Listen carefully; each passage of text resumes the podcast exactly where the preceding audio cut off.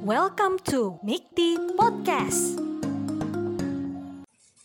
Oke, assalamualaikum warahmatullahi wabarakatuh. Selamat malam, rekan-rekan semua. Senang saya bisa mendampingi rekan eh, mendampingi Mikti Start untuk bisa bertemu dengan rekan-rekan semua di sesi live hari ini.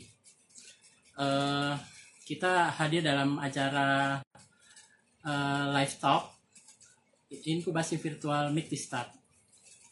Jadi, Mikti Start merupakan salah satu program inisiatif dari Mikti sebagai salah satu pionir di komunitas digital digital kreatif di Indonesia untuk mendampingi rekan-rekan founder pemula, founder startup pemula untuk bisa uh, menemukan jalan yang tepat untuk bisa uh, mengembangkan bisnisnya.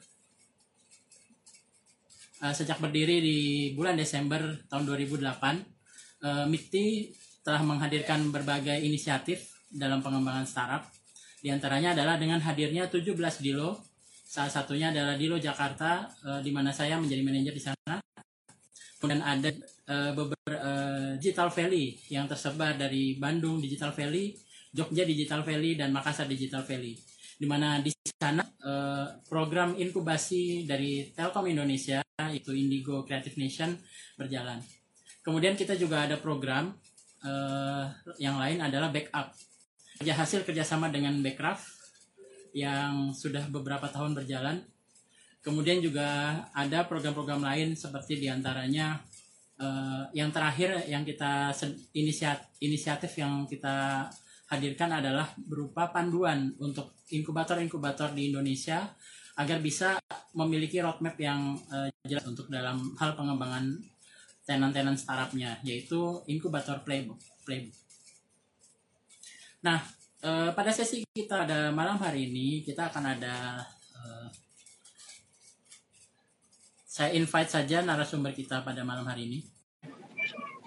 Nah kita kedatangan narasumber eh, seorang akademisi yang juga merupakan direktur dari eh, inkubator bisnis is, uh, eh, SBM ITB. Ya. Halo Mbak. Halo. Halo Mbak Dina Deliana. Dr. Dina Deliana merupakan akademisi dari SBM ITB dan, dan juga merupakan direktur dari inkubator uh, bisnis SBM ITB. Beliau juga merupakan mentor utama, salah satu mentor dari uh, program Mitistat yang yang kita akan yang terus berjalan sepanjang tahun. Oke, mungkin sebelum saya belum sebelum kita akan masuk ke sesi materi, kita akan saya akan coba membacakan uh, uh, sedikit profil dari beliau. Uh, beliau merupakan lulusan S1 Farmasi dan program pendidikan apoteker di Universitas Pajajaran.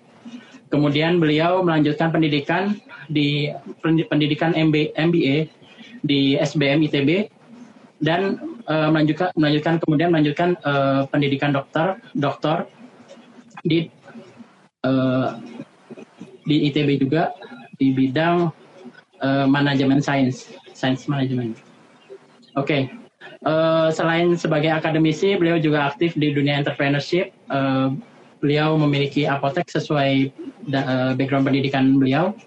Kemudian juga ada uh, sebuah bisnis fashion ada Green Shoes, uh, fashion di bidang sepatu yang uh, dengan brand Green Shoes.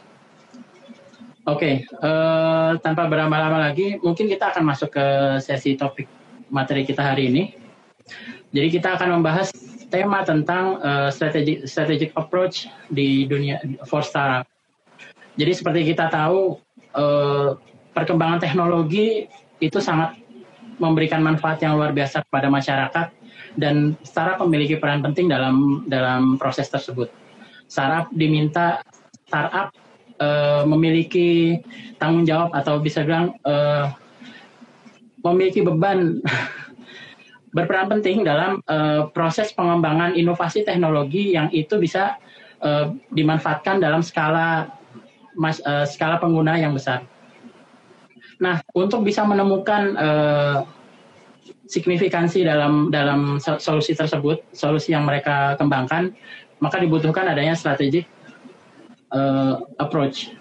Nah, ini yang akan kita bahas uh, pada hari ini.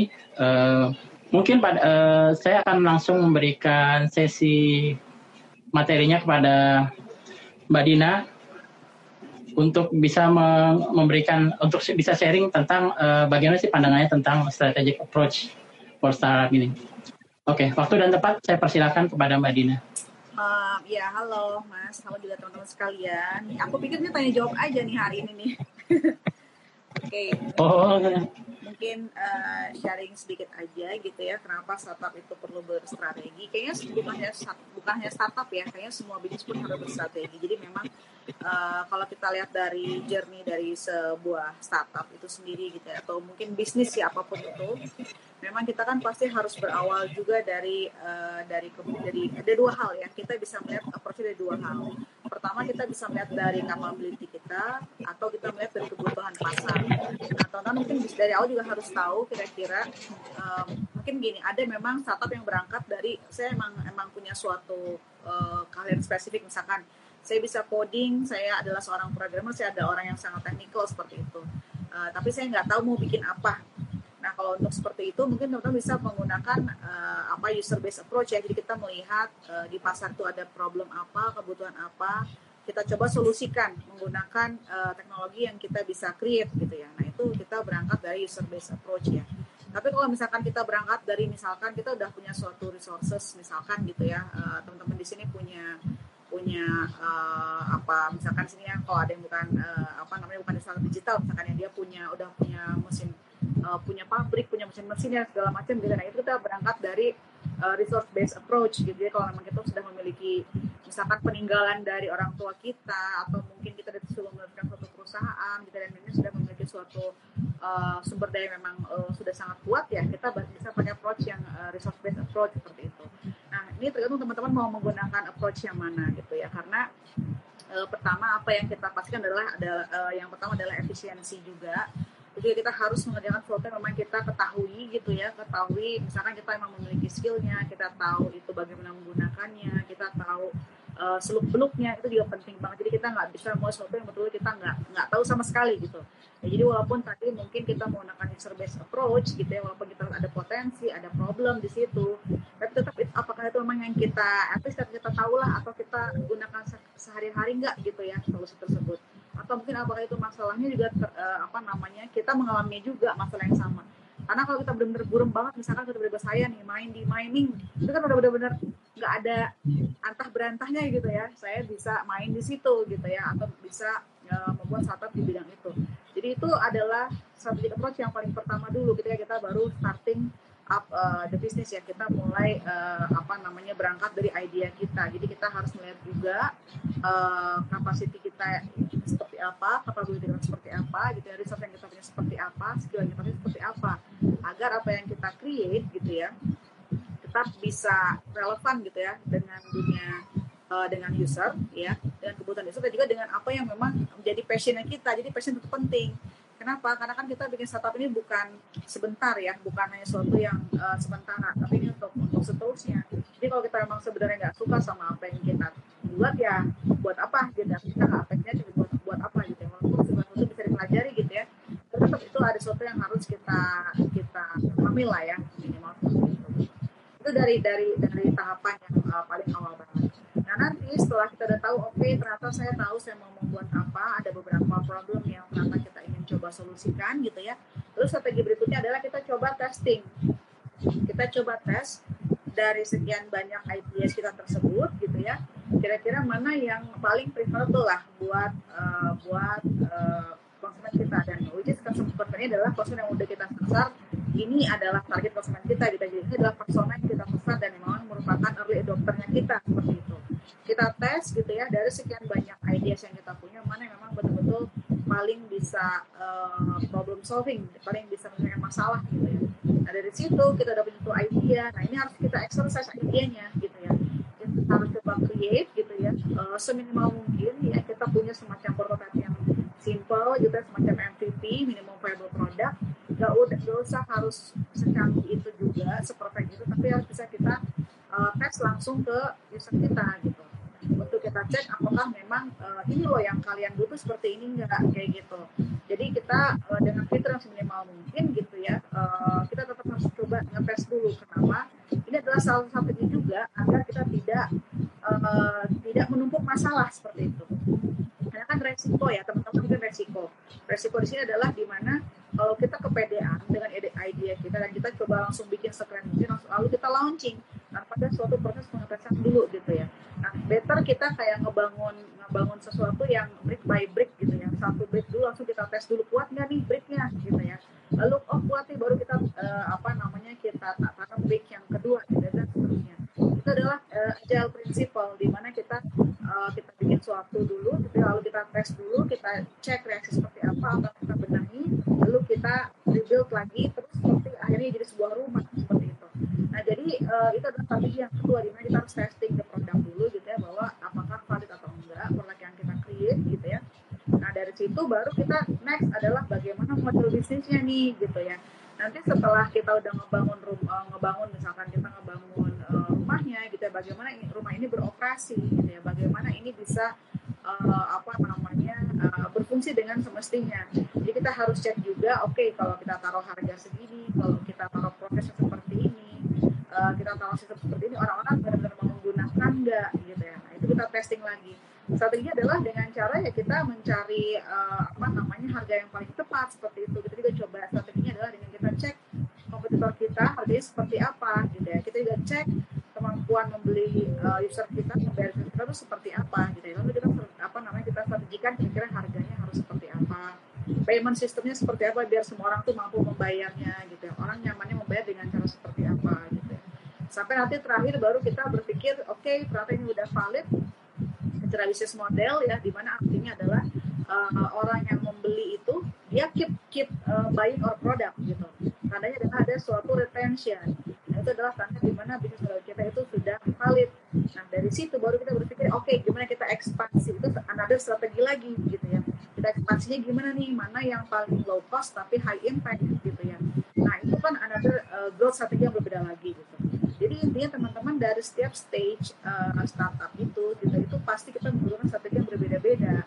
Jadi kita harus harus bisa uh, smart gitu dan juga yang pasti kita harus terus mengevaluasi apakah kita memerlu, memerlukan strategi yang berbeda gitu karena kita udah udah dalam strategi berbeda kita udah udah naik level nih gitu maka strategi seperti apa. Nah ini yang teman-teman pahami bahwa uh, itu tadi kita harus pintar-pintar mencoba mendesain dan mencari strategi yang paling tepat agar uh, apa pun effort yang kita keluarkan gitu ya itu nggak flop gitu dan resiko yang keluar pun bisa semaksimal mungkin dan hasilnya bisa semaksimal mungkin itu mungkin pengantar dari saya mas Oke, okay. uh, eh, mungkin saya sedikit ada pertanyaan nih tentang kondisi. Kalau kalau startup itu kan bisa bilang dibangun awalnya adalah kita analisa masalah ya. Uh, suara saya suara saya jelas, Mbak? Jelas, jelas. Oke, okay. ya uh, dalam kondisi seperti pandemi COVID saat, ini kan bisa bilang pandemi itu memunculkan banyak masalah ya. uh, dalam berbagai dimensi kehidupan masyarakat gitu ya. Nah, yang jadi pertanyaan adalah kemudian Eh, masalah-masalah yang ada itu kan ada yang sifatnya sebenarnya temporer, tapi juga ada yang sebenarnya berkelanjutan, benar-benar merubah uh, kondisi kehidupan si masyarakat tersebut. Dan kemungkinan nggak akan balik lagi ke posisi semula. Nah itu ada tips atau trik nggak sih Mbak kira-kira gimana sih caranya supaya kita bisa memilah uh, masalah yang itu solusinya bisa jangka panjang? itu mungkin kira-kira. Oke, ini ini sebetulnya banyak sekali terjadi di dengan teman-teman startup gitu ya. Memang uh, kita bingung ya, karena kan memang startup tuh harus adaptif mungkin teman-teman. Kan, anyway semua bisnis pun harus adaptif ya dengan dalam menghadapi situasi ini gitu ya. Um, walaupun mungkin eh, nggak uh, semua bisa berpikir cepat gitu ya. Memang siapa yang prepare sih ya dengan keadaan seperti ini. Dan kita juga mengetahui dengan adanya pandemi ini ternyata ada perubahan behavior juga dari orang. Karena memang kita kan ditekan dari berbagai arah gitu ya, ya dari uh, sekeliling kita, dari government dan memang seluruh dunia mengalami hal yang serupa. Dan ada perubahan uh, behavior di sini yang kelihatannya tuh ada yang memang ini malah akan menjadi uh, long term perubahan behaviornya gitu ya. dan mungkin akan uh, berimpact ya pada beberapa bisnis gitu ya. Jadi ada yang memang itu uh, membuat sebuah bisnis itu harus berubah total, ada yang memang harus melakukan inovasi juga gitu ya. Ada ada yang ada yang melakukan pivot sebagian gitu ya misalkan seperti itu. Nah karena kita masih belum tahu nih uh, semua konsultan juga mungkin belum tahu ya bahkan orang yang terpinter pun belum tahu karena kita memang nggak pernah berada di kondisi ini selain uh, Spanish flu ya which is keadaannya udah jauh berbeda dengan yang sekarang gitu ya. Jadi kalau saran saya karena kita ada dalam suatu unprecedented change seperti ini gitu ya, maka baiknya kita memiliki beberapa jenis strategi seperti itu. Mungkin uh, teman-teman kalau ngerasa yakin gitu ya dengan produk uh, produk awalnya itu jangan sampai di kill dulu produk awalnya atau mungkin uh, service yang awalnya jangan di kill dibiarkan dia mungkin bisa jadi dia idle sementara gitu atau mungkin kita freeze dulu operationnya gitu ya. Tapi kita juga punya yang si uh, rencana yang short term ada rencana yang medium termnya. Misalkan gitu ya karena kan saya tahu teman-teman mungkin di sini ada masa dengan cash flow nih ya. Terutama buat beberapa teman-teman yang memang uh, apa namanya fokusnya pada services atau mungkin client base gitu ya. Kan pasti klien-klien juga pada pending ya dalam menggunakan jasa-jasa kita seperti itu. Nah kita kan harus berputar uh, apa harus harus berpikir gitu ya kira-kira uh, apa yang kita lakukan untuk tetap melihat cash flow seperti itu. Nah itu mungkin kita bisa lakukan ke, uh, suatu inisiatif yang yang short term kayak gitu, yang inisiatif yang short term dan kita merespon kebutuhan pasar gitu. Ya misalkan kalau kita ada di ada di sebuah perusahaan uh, apa namanya startup yang di bidang services kayak gitu ya biasanya kita B2B klien kayak gitu kita bikin software buat perusahaan-perusahaan besar kayak gitu ya nah terus udah gitu uh, udah besar besar besar kayak gitu. Nah, sekarang kan perusahaan besarnya pada pada pada apa namanya pause dulu nih untuk untuk menerima uh, untuk untuk memberikan order ya buat kita teman karena dia masih wait and see juga.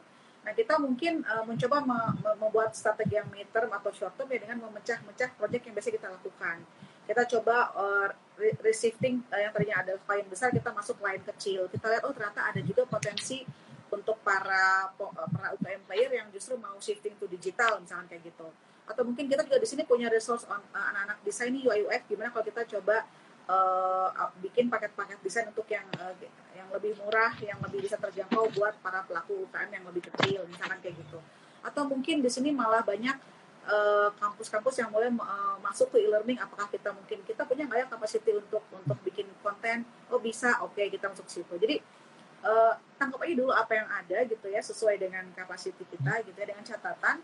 Uh, our main offering jangan di kill juga karena belum tentu uh, ini bisa selamanya gitu. Karena kan pasti semuanya juga ada tahapan uh, gitu ya ada tahapan maturenya sehingga nanti lama-lama kan kalau kita lihat dari uh, siklus gitu ya siklus dari mulai uh, starting up, uh, growing, mature hingga decline.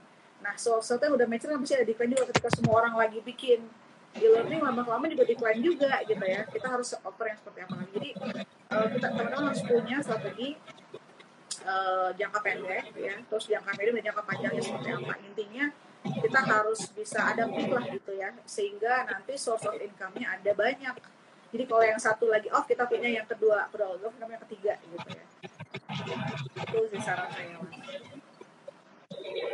oke okay. Uh, ini menarik juga nih berarti ya. Uh, jadi mungkin bisa jadi tips trik juga buat rekan-rekan startup yang sudah berjalan sebenarnya sudah berjalan lama. Uh, untuk kalau misalnya apa namanya mungkin beberapa sektor kan sebenarnya terhambat dengan kondisi pandemi. Tapi uh, ada juga yang berkembang justru malah.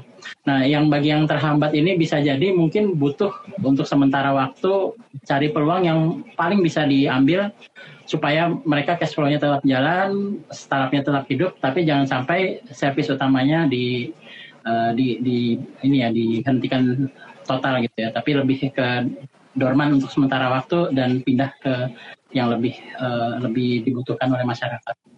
Nah, uh, mungkin saya coba nyambung. Oke, mau menambahkan lagi tadi uh, dorman juga mungkin aja kalau teman-teman di sini dorman juga nggak boleh kelihatan ya kalau kita tuh dorman. Karena kan untuk beberapa startup yang memang bentuknya services, kita kan harus menjaga trust dari klien kita ya seperti itu. Jadi yang bisa kita lakukan adalah gimana caranya kita tetap uh, menjaga uh, engagement dengan konsumen kita ya dan walaupun itu konsumen yang memang uh, dulu sudah ada ataupun yang existing konsumen kenapa? Karena sekarang tuh penting banget untuk menjaga trust dari klien kita dan biar mereka tuh keep coming back dan nanti ketika hmm. itu semua sudah normal orang tetap oh ada loh perusahaan itu masih ada loh kayak gitu. Jadi engagement tuh penting gitu ya walaupun mungkin uh, secara secara pendapatan mungkin lagi pause dulu gitu ya tapi kita harus tetap bisa engage dengan uh, klien-klien kita. Nah ini adalah menjaga engagement adalah salah satu strategi yang harus dilancarkan ya selama masa pandemi ini gitu. Jadi jangan baju seperti itu ada ada uh, engagement ya pada klien-klien kita itu. Gitu. Oke. Okay. Uh, eh, kemudian mungkin saya coba nyambung ke kondisi yang sebaliknya. Kalau tadi kan bisa dibilang mengikuti uh, masalah atau mengikuti uh, kebutuhannya masyarakat, kemudian kita shifting ke produk tertentu gitu, apa namanya ke layanan yang yang lain. Nah kalau sekarang kondisinya justru malah sebaliknya ada beberapa startup yang sebenarnya tidak pernah memikirkan bahwa solusi yang mereka hadirkan di kondisi normal itu justru lebih terpakai lagi di kondisi pandemi. Contoh misalnya Zoom. Misalnya contoh mungkin ya eh, video conference itu sangat-sangat terpakai di kondisi pandemi saat ini. Yang tadinya bisa bisa dikatakan uh, memang dipakai tapi tidak seberapa signifikan atau tidak seberapa banyak user yang menggunakan. Kemudian tiba-tiba naik berlipat-lipat karena semua harus ada di rumah misalnya. Nah itu eh, bagaimana bisa nggak sih sebenarnya untuk mereka yang startup yang sifatnya baru gitu, mereka yang belum masuk ke startup kemudian melihat kondisi tersebut kemudian benar nggak sih kira-kira butuh uh, apa namanya mereka bisa nggak sih uh, masuk ke untuk menantang kompetit uh, bisa bilang layanan yang tadi yang sebelumnya sudah ada uh, tapi kemudian dapat dapat momentum di pandemi ini gitu. Kira-kira apakah proses validasi itu bisa dikatakan tepat dengan dengan cara seperti itu atau ada metode yang seharusnya lebih lebih tepat untuk mereka? Iya tergantung ya mas ya tergantung kalau misalkan kita lihat juga stages dari si startup yang booming ini sebetulnya udah udah dalam stages apa kalau kita lihat Zoom ya, Zoom kan sebenarnya emang udah lama juga gitu ya. Dia uh, ada di sini gitu ya. Dan uh, Google Meet pun juga ada dari dari kapan gitu ya. Dan ada beberapa memang yang uh, memulai membuat video conference uh, yang serupa gitu ya. Uh, ada ada beberapa lah kayak gitu. Tapi kan bagaimanapun uh, balik lagi kepada uh, interface-nya gitu ya. Nyaman atau enggak digunakan atau mungkin kita terbiasa hmm. atau enggak dalam menggunakan gitu ya. Nah sebenarnya sih yang perlu kita lihat adalah siklus dari si jenis bidang yang sedang kita lihat trending ini dia sebenarnya ada dalam uh, tahap apa gitu kalau kita lihat ya siklusnya. Kalau memang ternyata ini masih dalam tahapan early growth dan orang-orang memang baru dalam suatu behavior ini mungkin pasarnya masih panjang. Tapi kalau ini sebenarnya adalah adalah uh, naik karena suatu keadaan tapi dia sebenarnya udah lama di situ gitu itu mungkin perlu dipertimbangkan. Jadi we, we have to avoid uh, a battle that we cannot win sebetulnya Kenapa? Uh, kecuali kalau memang kita punya punya modal yang sama besar dengan mereka gitu ya. Jadi takutnya teman-teman di sini ya habis-habis tenaga gitu ya kalau untuk uh, apa masuk ke suatu battle yang sebenarnya dia nggak bisa menangin juga gitu ya. Jadi teman-teman di sini mungkin yang ibaratnya kalau kalau saya selalu uh, banyak metode validasi lainnya. Cuman kalau saya simply seperti ini selalu membayangkan uh, filosofi pisang pisang gitu ya. Kita kan kalau beli pisang saya besok mau makan pisang gitu ya beli pisangnya udah kuning kemarin itu dia besok udah busuk gitu kan ya. Nah kalau beli pisang hijau hmm. sekarang besok masih nggak bisa dimakan juga gitu. Nah kita harus tahu e, kalau kita mau makan pisang hari ini kita harus beli pisangnya dari hari mana gitu dari hari yang kapan gitu kan ya. Kalau kita mau pasang mau makan pisang dua hari lagi berarti kita belinya pisangnya kapan gitu ya. Nah ini, ini ibarat pisang itu adalah kita harus mencari suatu peluang bisnis yang ibaratnya masih dalam pisang yang mentah itu tadi gitu. Jadi kita nggak terlambat dalam memasuki pasar ini gitu. Karena kenapa? Sekarang kan uh, kalau teman-teman lihat gitu ya per, uh, apa namanya kompetisi udah semakin tinggi sekali gitu ya. Kalau kita di sini hanya me too ya following gitu ya kita udah akan masuk ke dalam uh, apa namanya uh, declining market. Nah itu adalah sesuatu yang bahaya. Atau kita masuk ke dalam pasar yang sudah terlalu tinggi growth-nya gitu ya atau sudah terlalu mature sehingga kita udah nggak punya kue lagi untuk bisa bersaing dengan mereka semua gitu Nah, jadi teman-teman harus bisa meriset adalah uh, stages dari uh, industri ini di mana gitu ya. Apakah memang sudah segitu besar atau belum? Berapa banyak uh, pemainnya? Apakah uh, masih fragmented atau memang dia sudah ada monopoli? Jangan-jangan gitu ya. Kita harus cek juga apakah masih sedikit gitu ya, ataukah memang uh, sudah ada satu yang menguasai. Terus kita juga ngelihat dari siklus uh, apa namanya jerninya konsumen gitu ya, dari segi trennya apakah ini sudah menjadi suatu yang mereka konsumsi setiap hari ataukah memang baru beberapa yang mengkonsum ini atau mungkin ini masih dalam uh, fase orang-orang itu yang di tahapan inovator atau mungkin uh, early adopter yang sedikit lah kayak gitu. Nah kalau di sini mungkin kita masih punya peluang bahwa memang masih ada pasar yang bisa kita garap gitu. Nah kalau di sini semua orang udah pakai, udah terbiasa, pak, uh, si playernya ini udah lama main di situ, terus juga udah ada satu hmm. nama besar yang orang selalu terngiang-ngiang ibarat kalau kita dengan abah nyamuk adalah kita kita baygon gitu ya. Itu udah susah gitu masuknya di situ teman-teman. Kecuali kalau teman-teman punya sokongan modal yang jauh lebih besar atau mungkin at least serupa lah dengan si kompetitor yang sudah ada ini gitu sebetulnya. Oh oke. Okay.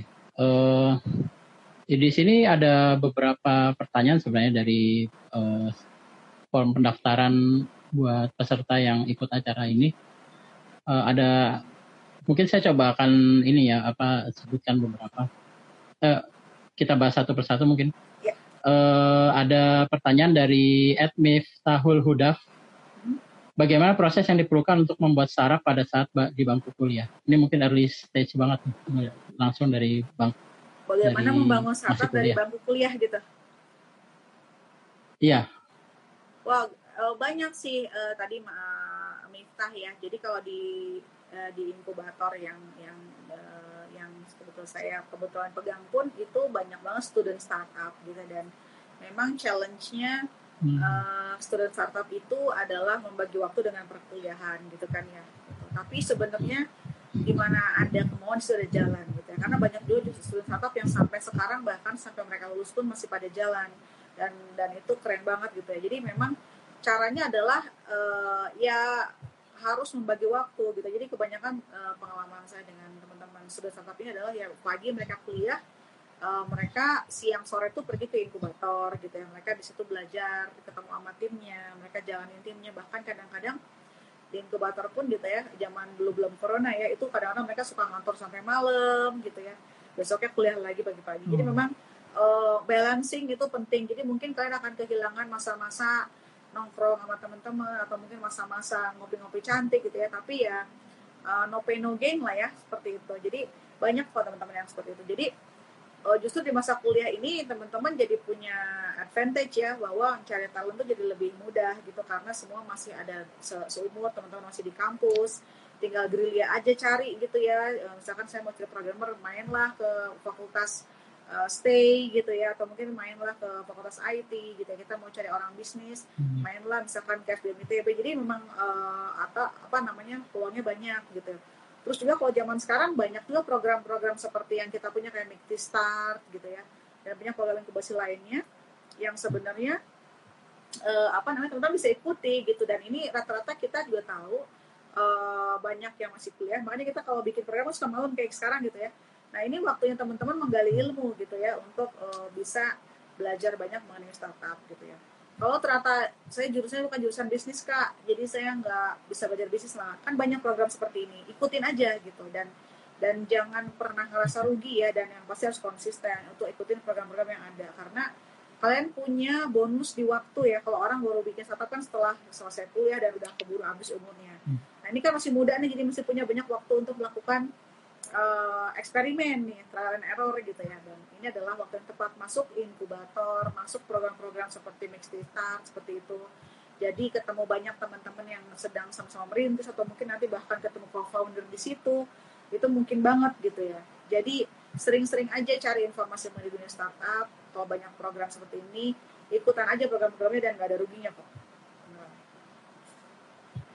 Oke, okay, saya mungkin coba sedikit nyambung ya, Mbak. Uh, ini kebetulan karena kita bahasnya tentang startup yang dimulai dari kuliah. Uh, ini ada semacam pola yang kebetulan saya juga lihat. Saya kebetulan terjun di dunia startup juga kurang lebih dari 2015 sampai saat ini. sempat ikut beberapa program di antaranya Seribu Startup dan juga waktu itu ikut di Lopet juga di Dilo. Nah itu ada satu pola yang uh, bisa dilihat. Jadi ada kesenjangan antara uh, SDM dari aspek bisnis, founder yang uh, bidangnya bisnis dan desain dengan founder yang technical, engineer. Nah itu mungkin ada best practice yang bisa Mbak share gitu mungkin di uh, di kasusnya mungkin di misalnya uh, di inkubator yang Mbak kelola saat ini di SBM ITB. Apakah ada ini nggak kira-kira kesenjangan baiknya bagaimana tuh kondisinya? Ya. Kesenjangan itu contohnya gimana ya Mas? Kesenjangan itu banyak startup yang bisa bilang dia komposisi uh, komposisi foundernya itu bisnisnya uh, orang bisnisnya ada orang desainnya ada tapi dia nggak punya engineer. Oh iya iya iya. iya Seringkali patternnya seperti itu. Iya. Gitu. Itu pun sering terjadi ya di di inkubator kita gitu ya karena uh, tapi kita juga teman-teman perlu tahu mungkin ada tiga as, uh, tiga aspek yang penting ya dari kita membangun sebuah startup. Yang pertama adalah desirability ya di mana kita sudah punya ide memang uh, kita tahu itu adalah wanted ide dan memang dibutuhkan oleh user kita. Yang kedua adalah maksudnya kalau kita udah tahu eh dia mau bikin apa yang kedua penting adalah masalah uh, apa namanya uh, visibility-nya gitu. Ini benar bisa dibikin nggak produknya? Nah masalahnya dari sini. Uh, udah keren kan dari idenya kita punya suatu problem yang memang betul-betul mengganggu dan kita punya solusinya apa pas mau dibikin kagak ada programmernya. Ini sering banget terjadi gitu ya. Dan memang susah nah, banget yeah. zaman sekarang kita mau cari uh, apa namanya programmer gitu ya. Karena either mereka kalau masih kuliah ya kebanyakan sibuk sama tugas kuliahnya yang udah lulus udah diambil duluan. Sama perusahaan yang gede-gede gitu ya. Itu susah sekali gitu ya. Betul. Nah, jadi memang saya sering lihat malahan gitu ya yang memang uh, jalan terus startupnya gitu ya bah, adalah startup yang teman-teman yang benar-benar berangkat dari komposisi yang lengkap dari awal. Kayak gitu. Jadi dia nggak nggak hire nggak nge-hire gitu ya. Tapi memang mereka berangkat dari awal. Jadi memang berangkat hmm. dari anak uh, anak teknikal gitu ya. Juga ketemu sama anak bisnis gitu ya. Bahkan uh, apa namanya sama anak desain juga gitu ya. Jadi memang uh, walaupun ini adalah suatu utopia yang mungkin nggak nggak mungkin selalu ketemu tapi yang saya temukan memang yang paling susah adalah memang berangkat dari anak teknikal yang memiliki passion untuk berbisnis kayak gitu ya dan dia ketemu sama uh, apa namanya dia ketemu sama memang uh, co-founder yang tepat lah kayak gitu. Nah, uh, nah di sini memang uh, jadinya kita uh, di inkubator juga mulai merubah uh, merubah pola gitu ya. Kita pun sini mulai merubah pola di mana ya udah kita uh, instead of kita fokus ngajarin ya, jadi kita punya dua stream kayak gitu ya. Jadi di mana uh, ada anak IT yang kita dorong-dorong untuk meng-create something gitu ya. Jadi kita di sini kalau di SBM ITB uh, kita malah gerilya pergi ke kampus, ke kampus stay gitu ya fakultas yang uh, eh, IT gitu ya untuk hmm. mendorong oke okay, gimana kalau kalian daripada bikin tugasnya itu nggak jadi apa-apa mendingan tugasnya udah dari awal udah dibikin produk gitu biar bisa ditangkap sama anak-anak yang lain gitu nah in other way around kita bikin program yang memang untuk uh, menciptakan banyak sekali program baru gitu ada beberapa program yang contohnya di uh, kita bikin gitu ya secara gratis untuk belajar coding juga gitu jadi uh, agar kita punya banyak sekali programmer baru ya. Terus walaupun dia nggak jago, dia tahu lah proses seperti apa yang untuk awal. Jadi dia tahu ternyata itu bisa dipelajari kok sebenarnya gitu ya. Uh, suatu itu bisa dipelajari. Jadi itu penting banget gitu. Jadi ada yang uh, bisa membuat produknya itu penting sekali karena tanpa itu ya nggak jadi jadi jadi susah gitu. Karena kan kita mau mau, mau ngetes produk pun, MVP pun kan MVP itu dibikin harus di harus dibikin juga jadi sesuatu gitu. Walaupun itu masih dalam bentuk yang sederhana gitu. Ya jadi memang uh, apa namanya buat teman-teman yang memang belum menemukan uh, apa namanya uh, orang teknisnya gitu ya memang itu adalah PR tersendiri kita harus cari gitu ya. Memang harus gerilya dan memang harus banyak main-main ke kampus lah atau mungkin uh, ketemu dengan uh, apa namanya komunitas-komunitas uh, programmer gitu ya. Karena memang mau nggak mau kita nggak bisa selamanya bayar bayar orang atau misalkan kita uh, nge-hire gitu ya untuk bisa dia membuat produk kita. Itu nggak bisa gitu ya. Lama kelamaan kita harus bisa punya sendiri juga gitu. Jadi itu mungkin. Itu ada hal yang biasa mas benar sama di kita juga. Ternyata kebetulan di kolom komentar ada pertanyaan yang pas. eh, sesuai juga nih ada cerita ada yang curhat nih ceritanya ada Topan Yordano dia curhat bagi saat ini saya sedang merintis sebuah startup berbasis mobile app di sektor otomotif. Saya memiliki kendala dalam bentuk eh, dalam membentuk tim khususnya hacker. Saya seorang hustler. Nah, ada saran nggak dalam mencari komposisi tim yang pas? Tadi mungkin sudah sedikit terjawab juga ya, Mbak ya. Iya, iya. E, mungkin salah satu approach-nya e, bisa kalau orang bisnis ya mau nggak mau harus belajar coding atau ya bagaimanapun harus nyari uh, partner yang tepat ya sebagai founder.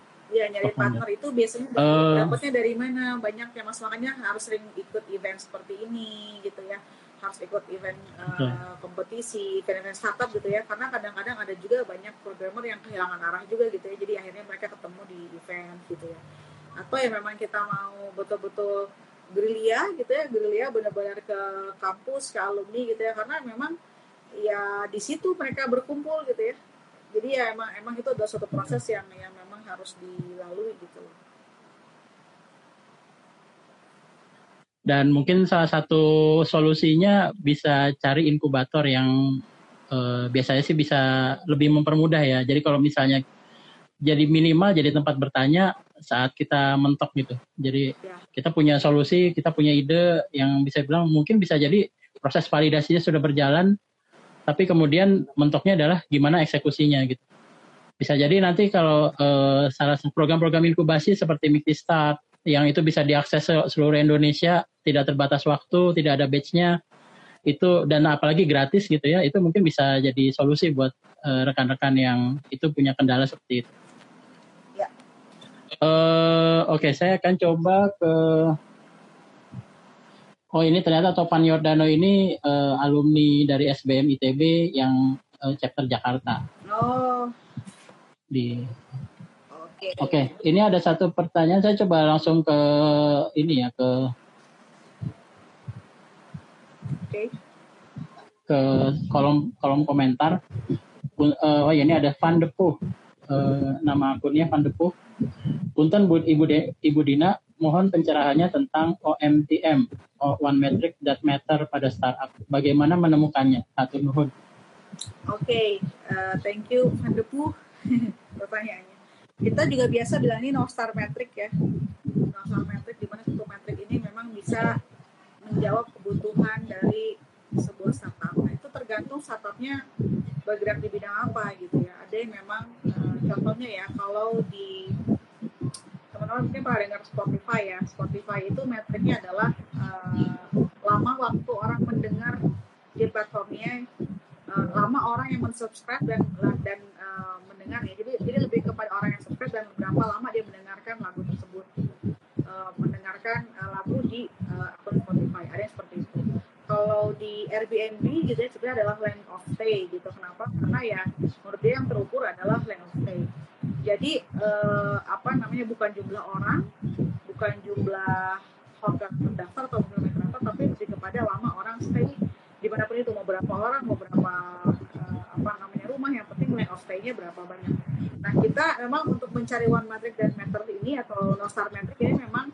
eh, biasanya nggak langsung ketemu ketika kita awal awal sekali menjalankan startup dan perlu teman-teman tahu pun uh, memang ketika kita itu naik kelas ya ibaratnya ya kalau stage kita naik itu pun mungkin masalahnya bisa berubah juga gitu. Misalkan kalau untuk kita baru rilis awal-awal gitu ya mungkin yang kita cari adalah uh, active usernya itu berapa sih monthly gitu ya. Nanti ketika udah banyak active user kalau semua gratisan kita boncos nih ya akhirnya kita berubah metriknya. Jadi satu berapa jumlah subscriber ya dalam uh, di, di aplikasi kita gitu. Nanti kalau memang udah banyak subscribernya gitu ya kita cek uh, retention rate-nya gitu ya. Berapa lama orang itu menggunakan aplikasi kita gitu ya. yang udah bayar udah bayar berapa lama juga gitu. Jadi bukan hanya masalah karena orang yang udah subscribe bisa cabut kan kalau dia ternyata tidak puas dengan service kita gitu kan. Makanya mungkin kalau kita menggunakan uh, eh, OMTM-nya adalah uh, apa namanya uh, length of stay atau mungkin uh, length of consumption atau mungkin hearing atau mungkin watching kayak gitu ya. Itu kan membuat mereka happy dengan apa yang kita provide gitu. Nah jadi uh, kita adalah uh, nanti OKR-nya kalau teman pakai OKR gitu jadi memastikan mereka tetap menonton tetap mendengar tetap menggunakan. Berarti kan fitur apa yang harus terus menerus kita improve seperti itu kan. Agar orang tuh keep using our product jadi begitu uh, tergantung masnya produknya apa gitu ya. Ada yang memang udah aja simply revenue gitu. Kalau memang kita jualannya produk gitu kan. Quantity of revenue ada yang memang karena memang dia jualnya produk. Jadi tergantung uh, bisnisnya apa gitu atau mungkin uh, ini uh, solusinya apa. Jadi tergantung, uh, jadi bisa bilang nggak ada jawaban yang generik untuk untuk pertanyaan tadi berarti ya? Nggak ada, cuman teman-teman uh, mungkin bisa mencari bisnis yang serupa. Jadi kalau misalkan uh, di sini adalah teman-teman adalah aplikasi yang berbasis subscription, coba cek uh, coba cek bisnis-bisnis yang memang menggunakan sistem subscription juga gitu. Ya, atau misalkan kalau di sini uh, model bisnisnya adalah memang uh, jualan konten, jualan produk atau menjual sesuatu misalkan kalau source code gitu ya, atau menjual apa gitu ya, berarti cari juga yang memang jualannya adalah misalkan jualan software atau jualan software atau jualan seperti itu juga gitu ya. Jadi dilihat juga kita bisa mencari dari model bisnis yang serupa. Oke, okay. uh, eh, saya coba beralih ke pertanyaan yang lain. Ini ada satu pertanyaan sebenarnya uh, mungkin uh, cukup common problem ya untuk teman-teman founder startup yang baru. Bagaimana proses validasi? Apakah kita harus memberikan layanan kita secara gratis atau kepada siapa saya harus memvalidasi startup saya? Mungkin pengetahuan. Nah, validasi juga teman-teman harus cukup, harus harus hati-hati ya teman-teman ya. Kita sebelum kita melakukan validasi atau membuat prototipe yang, kita, yang harus kita cek adalah uh, benar nggak persona yang kita sasar itu juga kadang-kadang suka banyak yang salah gitu ya. Kalau misalkan di sini kita mau membuat aplikasi buat apa namanya parenting misalnya kayak gitu ya. Nah harus eh, ibu-ibu aja yang suka uh, yang memang punya anak belum tentu mereka membutuhkan aplikasi parenting gitu. Jadi ibu-ibu yang seperti apa itu aja kita, kita define gitu personanya seperti apa. Jadi untuk pertama juga validasi adalah apakah kita sudah memiliki persona yang tepat sesuai dengan uh, lead dokternya aplikasi kita misalkan ya, atau produk kita. Dari situ baru kita bisa uh, melakukan validasi ya macam-macam caranya gitu ya. Ada yang dengan cara mungkin kita melakukan interview dengan mereka gitu ya. Ada yang mungkin dia mencoba layanan kita dengan dengan apa namanya metode yang amat sangat sederhana dulu gitu ya. misalkan kita ceritain aja flow ya dalam bentuk grafik gitu ya. Misalkan kita kita punya amin uh, kita udah punya visualisasi bagaimana aplikasi kita ini akan dibuat misalkan gitu ya. Desainnya seperti apa. Kita ceritain nih ibu nanti ibu kalau pakai aplikasi ini ibu bisa gini gini gini. Jelasin pakai gambar itu gitu. Itu itu juga merupakan bentuk validasi. Karena kita bisa nanya perlu nggak? Ini kira-kira butuh nggak? Dan lain-lain bisa kita tanyakan dalam hal yang sama. Atau kalau juga tadi kalau memang sudah ada MVP-nya jadi memang ada minimum viable produknya sehingga orang bisa langsung mencoba gitu ya langsung gitu. Jadi nah mencobanya ini nanti ketika udah letter stage dan ketika kita udah uh, itu adalah uh, proven dan validated baru next next thingnya adalah ya macam-macam. Teman-teman mau tujuannya apa nih ngegratis ini apakah memang mau mencari user acquisition yang sebanyak-banyaknya gitu ya dalam suatu waktu tertentu? Nah kalau itu ya mungkin kita bisa memberikan layanan gratis tapi dengan catatan ada timbal baliknya gitu. Gratis kalau misalkan nge-share ini gratis kalau uh, misalkan invite teman ke sini dan lain-lain kayak gitu ya. Jadi uh, sebisa mungkin uh, mungkin ada juga beberapa contoh gitu ya. Uh, ada yang benar-benar gratis nih kak. Nggak nggak ada timbal baliknya. Gitu contohnya seperti seperti Gojek gitu. Nah, awal-awal kan dia gratisin dulu ya. Itu dengan catatan untuk membuat kita menjadi ketagihan. Jadi model bisnisnya kayak model bisnis narkoba gitu ya. Silakan pakai dulu aja gitu. Nanti lama-lama ketagihan gitu ya. Mau nggak mau dia nyari kalau teman-teman udah yakin bisnis modelnya akan seperti itu gitu ya dan orang akan ketagihan. Ya boleh lah pakai sistem gratisan tapi ini catatan kita punya roadmap sampai kapan bakal gue gratisin gitu.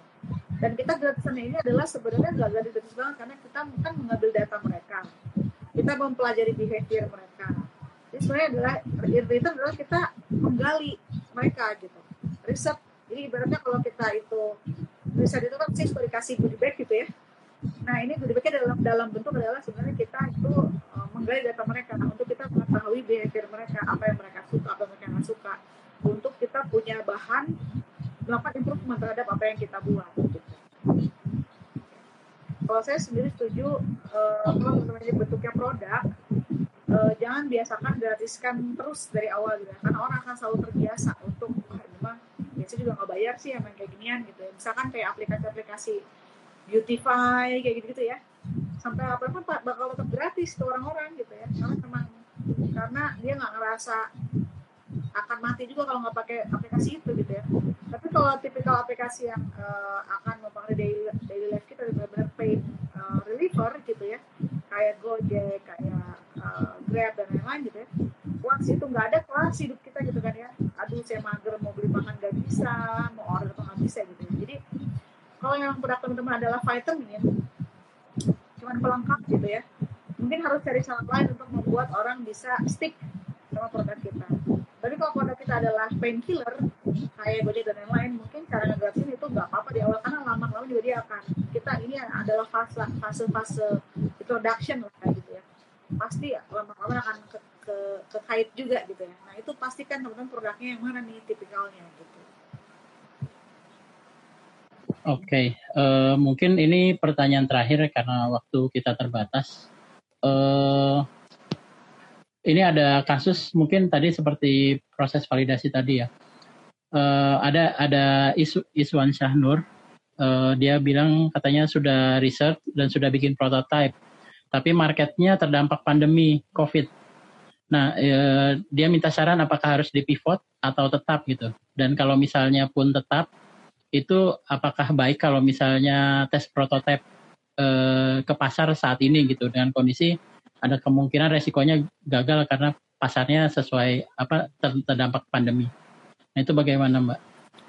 Iya, karena nah itu teman-teman misalkan harus cek lagi apakah pasar ini berubah behaviornya ini sementara atau selamanya. Misalkan kayak gini, kalau sektor travel nih ya, mungkin Iswan di sektor travel itu mau gimana pun orang itu enggak itu udah jadi kebutuhan kita. Kayak ibaratnya kita tuh butuh rekreasi tuh udah menjadi normit gitu ya. Ketika pandemi ini kan orang-orang pada punya budget yang tadinya biasa dia gunakan untuk travel itu kan jadi teralok jadi kesimpan kan. Makanya dia teralokasi menjadi hal yang lain. Tapi mereka tetap tetap intinya adalah melakukan rekreasi refreshing gitu ya. Kan keywordnya adalah itu gitu ya. Dengan cara yang lain ada yang jadi malam beli sepeda lah ada yang uh, local traveling lah, ada yang beli barang-barang yang tadinya dia nggak mungkin beli ya, atau dia jadi beli PS5 lah gitu ya. Tapi kan sebenarnya teman-teman tahu itu adalah pengalihan aja, karena dia nggak bisa traveling gitu. So ya tunggu aja karena someday mereka pasti akan traveling, nggak mungkin enggak. Karena itu adalah part dari kehidupan kita. Gitu. Nah, uh, itu harus cari tahu apakah ini memang sementara aja gitu. Kalau memang sementara gitu ya, justru nggak apa-apa ini adalah waktu yang tepat karena mereka lagi craving cravingnya gitu untuk hal itu. Jadi pasti akan keluar saya pengennya gini saya pengennya gitu. Bahkan bahkan kita bisa menggali kalaupun saya mau pergi saya akan gimana untuk bisa lebih aware ya terhadap pandemi ini. Karena kan seperti dikatakan kan kita malah akan ber, berdampingan dengan pandemi ini ya dengan virus ini. Jadi saya harus gimana? Berarti kan jadi maka bisa jadi harusnya mengpivot dengan catatan menambahkan sesuatu agar membuat orang lebih nyaman ya dengan keadaan uh, yang masa depan gitu dengan uh, kebutuhan yang sama gitu kan. Nah jadi uh, belum tentu harus berubah karena uh, itu harus research juga. Apakah ini memang sementara apakah ini memang selamanya gitu tadi. Kalau yang selamanya contohnya ya kalau adalah bisnis travel mungkin itu bisa jadi selamanya. Karena orang jadi oh ngapain gue mesti meeting jauh-jauh ya? Di rumah aja gitu kan itu mungkin tapi kalau bisa emang Risma tiba-tiba ah saya nggak akan pernah terbang lagi kan nggak mungkin gitu. Nggak mungkin gitu. Ah, saya nggak mungkin kembali lagi sebelum saya kan nggak mungkin. Pasti sampai kita akan balik lagi gitu. Nah cuma sampainya kan nggak tahu kapan jadi mungkin kita harus cari gitu kita research gitu. Maka kalau emang dia bakal balik melakukan hal yang serupa yang dia kayak tadi traveling misalkan gitu ya apa yang bisa membuat mereka lebih nyaman lagi? Nah itu yang harusnya kita research di, di era seperti ini. Jadi jadi nanti Isma bisa menjadi pisang hijaunya nih kita bisa memperoleh sesuatu di mana semua orang belum mikirin bahkan gitu kan karena kita riset di saat yang lagi pik-piknya nih orang uh, ter terkendala dengan pandemi ini. Oke. Okay. Uh, eh, jadi mungkin sedikit saya coba resumekan untuk Mas Iswan Syahnur. Uh, jadi uh, ada baiknya divalidasi lagi apa namanya di, di dipastikan dulu tuh apa namanya bisnisnya tersebut uh, akan terdampak permanen atau terdampak temporer gitu ya mungkin. Uh, jadi sebelum masuk ke validasi produknya dipastikan dulu industrinya seperti apa, apakah tadi temporer atau permanen. Uh, untuk rekan-rekan ini sebenarnya masih banyak sekali pertanyaan-pertanyaan yang belum bisa kita bahas uh, pada malam hari ini, tapi karena keterbatasan waktu mungkin uh, tidak bisa semuanya dibahas. Nanti semoga ada kesempatan untuk ini nanti dibahas di kesempatan yang berbeda. Uh, mungkin uh, ada sebagai sebelum kita tutup, ini ada dari Mbak Dina mungkin ada sedikit pesan-pesan buat rekan-rekan founder startup pemula, khususnya mungkin bagi mereka yang peserta dari inkubator uh, Start. Oke, okay. uh, buat teman-teman di sini yang sedang menjalankan startup yang pasti tadi yang uh, saya ceritakan di awal gitu ya, bahwa strategi itu mesti teman-teman set dari teman-teman ketika awal sekali berdiri gitu ya dan setiap uh, tahapan memerlukan strategi yang berbeda-beda. Jadi memang uh, yang boleh saya katakan adalah jangan pernah jangan pernah lengah gitu ya, jangan pernah lengah. Jadi kita harus tetap uh, melakukan evaluasi pada setiap stages yang kita lakukan. Juga harus tetap aware dengan keadaan sekitar juga bukan hanya internally tapi juga externally gitu ya. Wah ada perubahan pasar nih, wah ada uh, perubahan tren nih, wah ada perubahan behavior nih, wah ada kompetitor baru nih gitu ya. Nah itu teman-teman harus selalu aware gitu karena kita jadi entrepreneur itu berarti komitmen kita 24/7 ya. Kita akan pernah enak rubo, enak makan segala macam pasti anytime kita bisa serang. Beda kalau kita jadi karyawan ya udah aja uh, 8 to 5 lah setelah itu kita bisa bobo enak kalau jadi entrepreneur resikonya lebih tinggi tapi gainnya bisa jauh lebih berkali lipat gitu ya kalau memang kita bisa uh, konsisten ya dalam uh, apa namanya kayak tadi saya adaptif dalam segala jenis perubahan. Jadi intinya teman-teman harus harus smart ya, harus smart dalam menerapkan strategi itu gitu ya. Bah, gimana biar uh, the lowest budget as possible, the highest in apa impact as possible. Impact itu baik hmm. baik itu secara ekonomi dan juga secara surrounding kita lah socially dan juga environmentally seperti itu. Dan uh, beyond all gitu ya yang yang itu semua nggak akan pernah tercapai kalau foundernya atau mungkin leadernya atau mungkin CEO-nya itu nggak nggak waras lah ya ibaratnya gitu. Jadi harus terus equip yourself juga gitu ya hal-hal seperti ini teman-teman malam-malam daripada kita nonton Korea gitu ya udah kita mendingan ngobrol di sini misalkan kayak gitu ya. Kalau daripada kita lihat-liatin TikTok kan mendingan kita baca buku gitu ya atau baca medium atau baca apa pun itu. Jadi terus menerus update skill kita karena uh, saya aja yang udah sekolah sampai S3 ngerasa nggak pernah cukup ya untuk masalah ilmu. Jadi terus aja ngerasa kurang. Karena itu pun yang teman-teman harus terus update gitu karena kita nggak pernah tahu dan semua itu ada lifetime-nya gitu kan. Uh, semua pasti pernah ngerasain uh, semua pernah ada masa mature dan decline-nya. Jangan sampai kita sampai dalam masa itu itu sebelum kita mature kita udah punya inovasi lain gitu. Ngapain lagi nih? Jadi kita nggak pernah melalui masa-masa menuju decline. Nah itu gimana caranya? Dengan, dengan terus aware dengan keadaan sekitar kita gitu ya, baik secara internal maupun kita bisa uh, apa namanya maupun secara eksternal gitu. Jadi itu harus terus menerus apa uh, sering lihat gitu ya kayak gitu. Dan jangan pernah ngerasa cukup untuk startup kita harus tetap tetap uh, padi itu tumbuh merunduk gitu, kayak gitu ya. Jadi tetap tetap belajar gitu ya dan kenapa? Karena kita bisa dihantam dari mana aja nih arahnya nih ya jadi teman-teman itu tadi tetap equip yourself ya, karena uh, jadi CEO juga mau sekeren apa pun mereka tetap belajar kok, tetap harus tetap belajar. Jadi equip yourself before everything else. Karena dengan kita yang semakin pintar, kita yang semakin equip, strategi kayak apa pasti kita bisa hadapi lah. Dan yang pasti juga tetap harus positive thinking karena kalau orang lihat itu adalah masalah, buat kita adalah peluang, gitu ya. Wah itu masalah itu peluang buat hmm. gue, berarti ada yang bisa gue solusikan. Jadi positive thinking itu penting ya kalau enggak gila sih karena kita dihadapkan dengan berbagai tantangan setiap hari gitu ya teman-teman startup tuh kerennya seperti itu jadi itu tadi ya uh, keep yourself sane juga gitu itu penting itu mas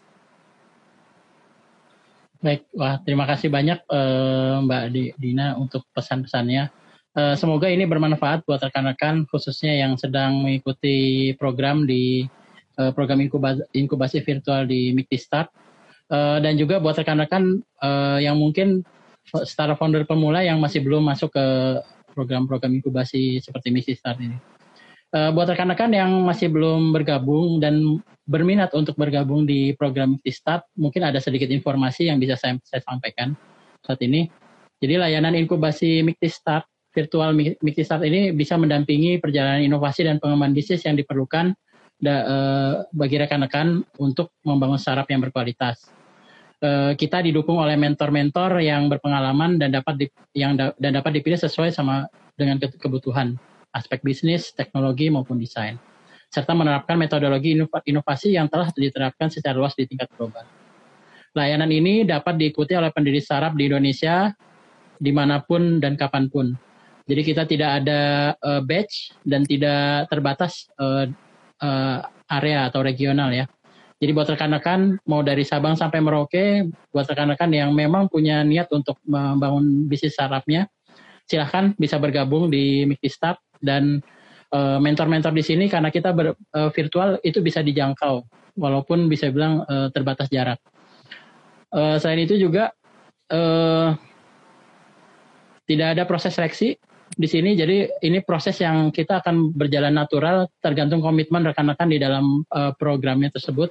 Sehingga kita dapat bisa langsung memulai kapan pun saat kita siap dan yang terutama adalah program ini gratis, tidak ada uh, dipungut biaya apa pun dan semoga ini dengan dengan adanya Mikti Start ini rekan-rekan bisa lebih mempermudah proses perkembangan saraf rekan-rekan, uh, proses pengembangan ide rekan-rekan dan semoga akhirnya adalah bisa menjadi saraf yang manfaatnya bisa dirasakan luas oleh masyarakat. Uh, oh ya, mungkin sedikit uh, tambahan lagi ya. Uh, jadi di program Mikti Start ini ada tiga level atau ada terdapat tiga program uh, uh, dalam proses inkubasinya. Yang pertama adalah program Solution Fit, di mana rekan-rekan memvalidasi apakah benar-benar uh, ada customer atau ada masyarakat segmen masyarakat yang itu memang membutuhkan uh, solusi dari rekan-rekan. Jadi kita memvalidasi ide rekan-rekan sesuai dengan uh, masalahnya gitu. Kita memvalidasi, memvalidasi masalahnya. Kemudian ada produk launch fit eh, tahap selanjutnya adalah saat masalahnya sudah tervalidasi, customernya sudah tervalidasi, maka yang tahapan selanjutnya adalah kita memvalidasi eh, apakah produk yang rekan-rekan buat memang sesuai dengan kebutuhan dan bisa menjawab masalah yang tadi eh, tervalidasi tersebut. Yang tahapan selanjutnya adalah kemudian produk market fit.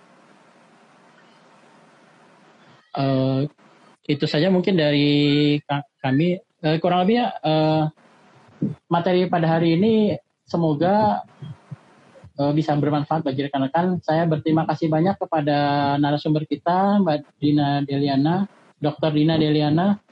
Uh, semoga uh, waktu yang diberikan bisa memberikan inspirasi dan manfaat bagi rekan-rekan uh, founder startup pemula di, di yang ikut menyimak pada hari ini. Uh, Kemudian uh, saya Arjen Perdana Putra, manajer di Jakarta, berterima uh, mohon maaf jika ada kekurangan dalam sesi kita pada malam hari ini. Uh, terima kasih telah bersama dengan kami di sesi live uh, talk pada hari ini. Sampai jumpa di sesi selanjutnya di Mikti Start. Uh, semoga kita bisa memberikan materi-materi baru yang bisa memberikan manfaat bagi rekan-rekan semua uh, saya tutup materi live kita pada malam hari ini. Assalamualaikum warahmatullahi wabarakatuh. Selamat malam, selamat beristirahat. Selamat malam semuanya.